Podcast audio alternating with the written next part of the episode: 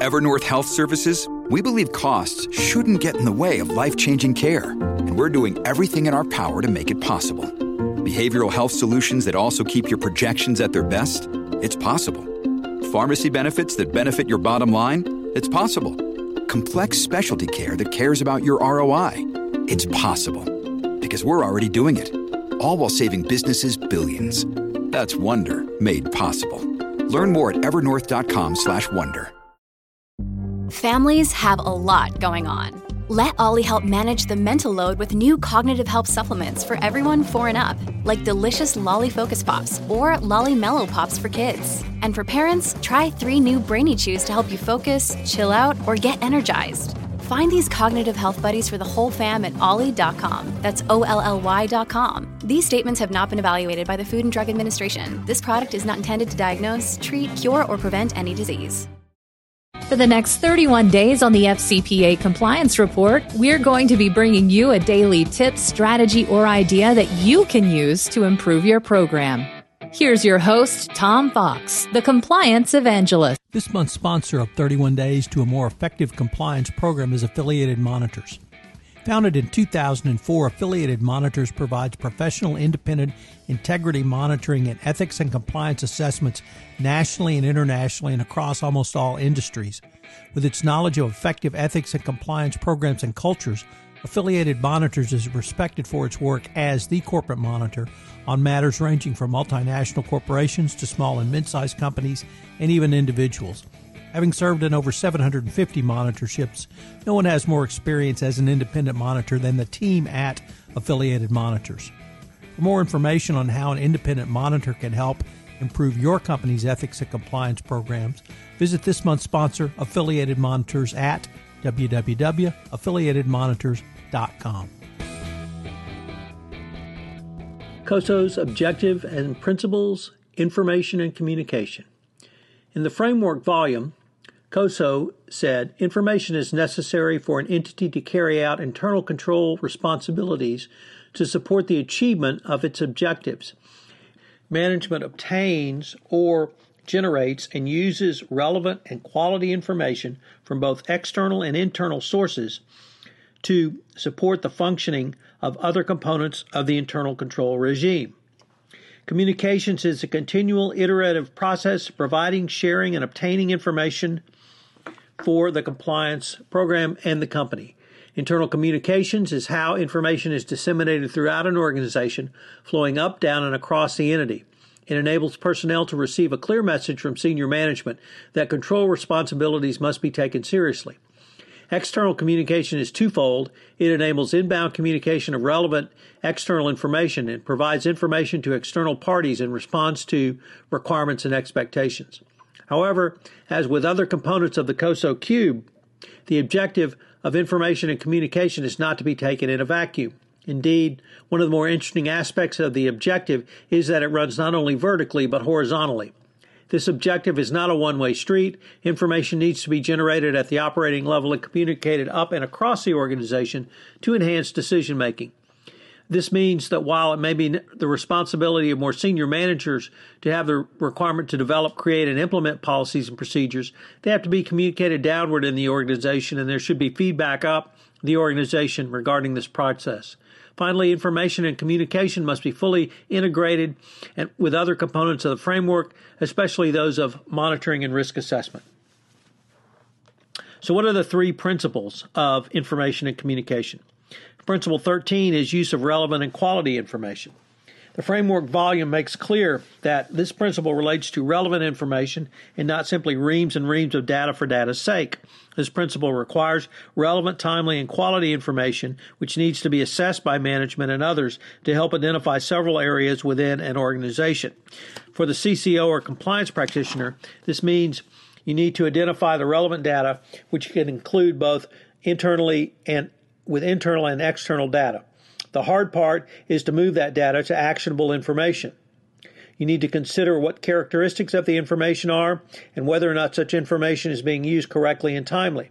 The framework volume goes on to detail several categories of both internal and external information, which can be a good starting point to use as sources from which management can generate more useful, relevant internal controls. Principle 14 Communications internally. This principle brings the up and down and indeed horizontal action required for information and communication, this objective. It allows, or rather, it relates to how information is communicated internally, but also it is equally important that such information be communicated to those with responsibilities over the operation and compliance objectives, as well as reporting objectives. Finally, entities should assess whether there are any gaps in the communication process. Under this principle, you will need to determine several things from the compliance perspective. Does the board communicate in a downward mechanism that gets its relevant instructions to the CCO or compliance function? Does the CCO or compliance function communicate upwards with the board? Note this principle clearly reinforces an access component for the compliance function, but it also specifies the horizontal communication that I've referred to above to ascertain, ascertain that policies and procedures are effectively spread throughout an organization. Principle 15 Communicate externally. This principle requires that a company communicate with relevant external parties. This is an excellent uh, uh, an excellent example for a CCO is when they have the need to uh, communicate with third parties about relevant codes of conduct or other similar documents which might apply to them. The example of information about a hotline that could be provided to a third party to report any compliance related issues. But more than a company sharing the relevant compliance information with the contracted third parties, whether they be on the sales side or the supply chain, this principle recognizes that outside parties can provide information to management on the effectiveness of uh, internal controls and regulatory communication.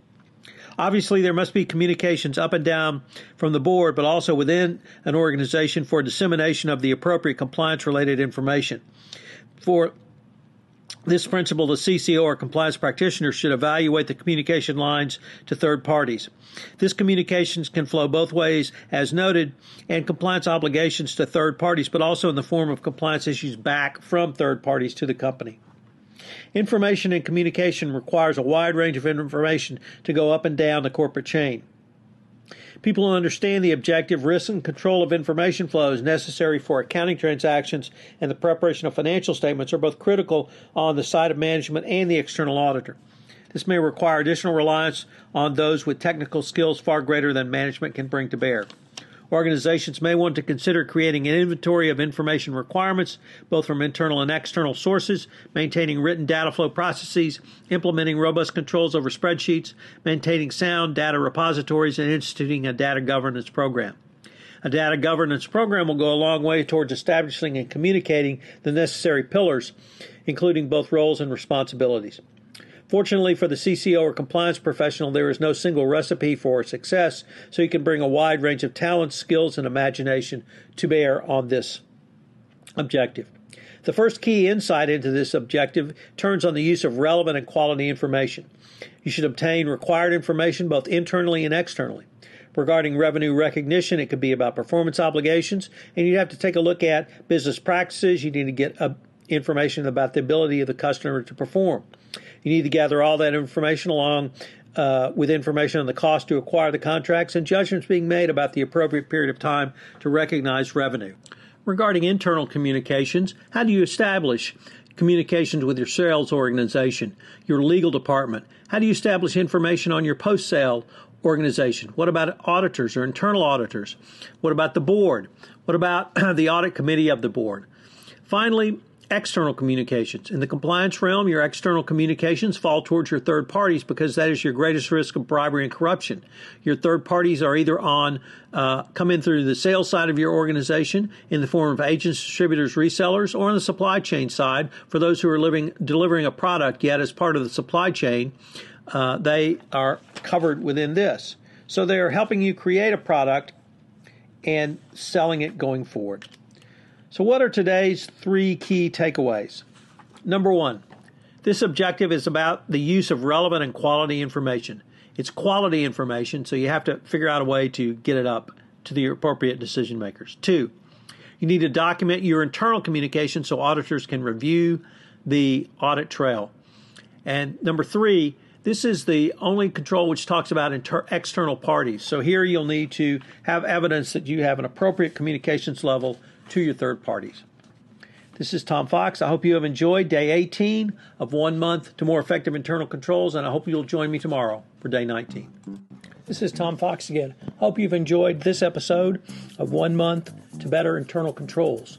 If you've listened to this podcast on iTunes, I would greatly appreciate it if you would rate this podcast, as it would help in our rankings. The word out about the only one month podcast series, which enables you to design, implement, and enhance a better compliance program. Also, if you have any questions, please feel free to contact me at tfox at tfoxlaw.com. This is Tom Fox. Thank you very much for listening, and I hope you will join us again tomorrow.